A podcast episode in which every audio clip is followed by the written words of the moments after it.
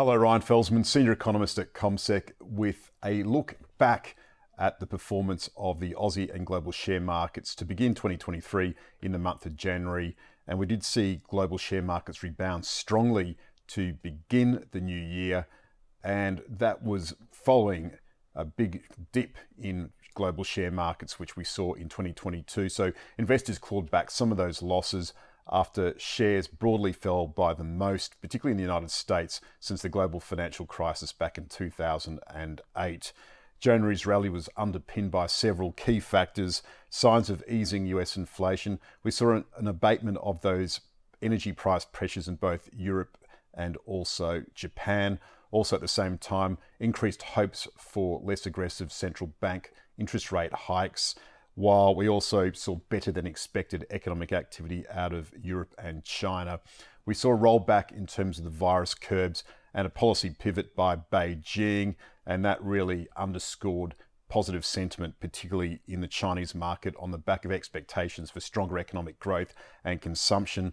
The strength in the Aussie share market was also a catalyst as well from the Chinese situation, with an extraordinary surge in our biggest export, iron ore. The iron ore price hit a seven month high around 123 US dollars a ton. We did see a drop in Chinese stockpiles around the Lunar New Year holiday period and also expectations for an increase in demand with a rollback in terms of those property restrictions and curbs in China.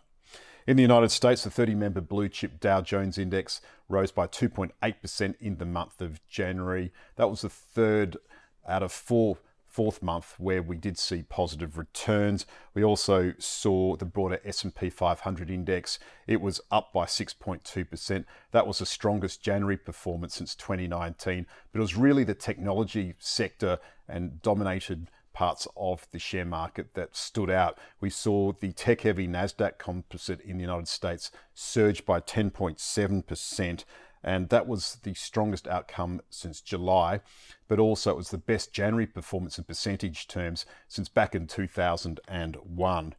Parts of the US share market that Wall Street had bet heavily against last year soared to start the year as investors brushed off disappointing outlooks from some of the world's largest technology companies, including Microsoft.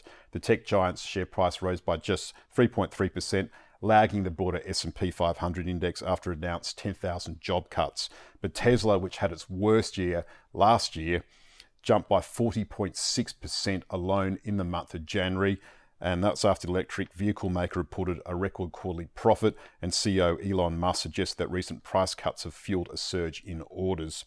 Rate sensitive mega cap growth stocks also surged on its speculation that we'll see a smaller rate hike from the US Federal Reserve going forward. And we did see US 10 year government bond yields, US Treasury yields, actually fall or rally by around 32 basis points in the month, and the two year yield also fell by 19 basis points on anticipation of a downshift in those rate hikes. And that was the largest monthly decline since the COVID 19 rattled markets back in March 2020. We've also seen investors look for relative value in these markets rotating into technology shares. The NASDAQ composite, in terms of its valuation, its price earnings ratio, has now dipped down to 22 times earnings over the past 12 months from a peak of 37 times earnings back in February 2021. Corporate earnings also continue to dominate. We had the reporting season, and we saw outsized moves in US shares on the back of that. Fourth quarter earnings results hinted at a softening demand, but also economic resiliency from companies. Companies in the S&P 500 that have exceeded projections on both earnings per share and sales have outperformed the benchmark on average by 1.5% within the day of reporting, exceeding the norm of the past six years, according to Bloomberg data. Now, European shares also performed very strongly during the month of January. We saw the continent wide FTSE Euro First 300 index up by 6.6%. That's its best January in eight years. The UK FTSE 100 index was up by 4.3%, and that was on the hope of better than expected corporate earnings and signs of economic resilience. Asia was particularly strong on the reopening in China. We saw the MSCI Asia Pacific index surge by almost 9%, recording its best performance to start the year since 1994. Japan's Nikkei index lifted by 4.7%. In Hong Kong, we saw the index there up by 10.4%. And in China, Shanghai Shenzhen's CSI 300 index soared by 7.4%. We saw a record inflow into that market as well. Here in Australia, the broader S&P ASX 200 index lifted by 6.2%. That was the strongest return in about 10 months and the best January performance since the index was incepted back in the year 2000.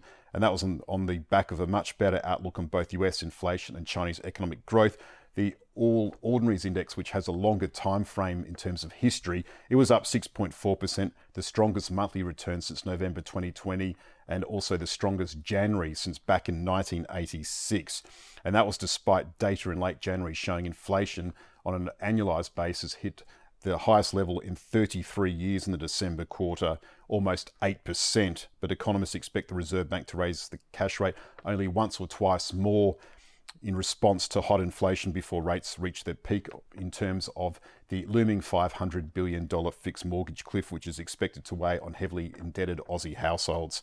In January, 10 out of 11 of the major ASX 200 sectors increased, led by consumer discretionary, which was up by almost 10%. We saw materials up by almost 9% and real estate up by 8%. But it was the defensive utility sector which lagged, it was down by 3%. Miners dominated the performance of the ASX 200, and we did see the global race for arguably the world's hottest commodity, lithium, really hot up. Uh, lithium is used for batteries, renewables, and electric vehicle production. And we saw those lithium producers lead the leaderboard, with producers, Sayona mining up by almost 37%, Pilbara Minerals rose by 27%, both performing strongly as bullish new forecasts for lithium demand by US giant Albemarle coincided with setbacks to new supply projects. On the other side of the ledger, however, we saw shares of BrainChip holdings fall by 15%, the worst performer on the ASX 200 in January. Investors have been selling the semiconductors company share price after reported cash receipts of 1.1 million for the three months ended December 2022. It was also a poor month for coal miners Whitehaven Coal and also New Hope. They were down by up to 10.8% as investors took profits after a stellar run with thermal pro- coal prices easing off record highs from last year. Finally, in terms of the ASX size categories, we saw the ASX Small Ordinaries Index outperforming up by 6.5%.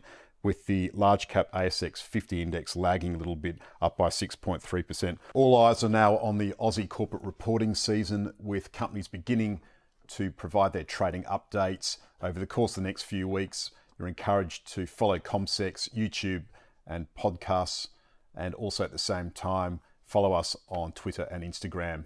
Thanks very much for your time.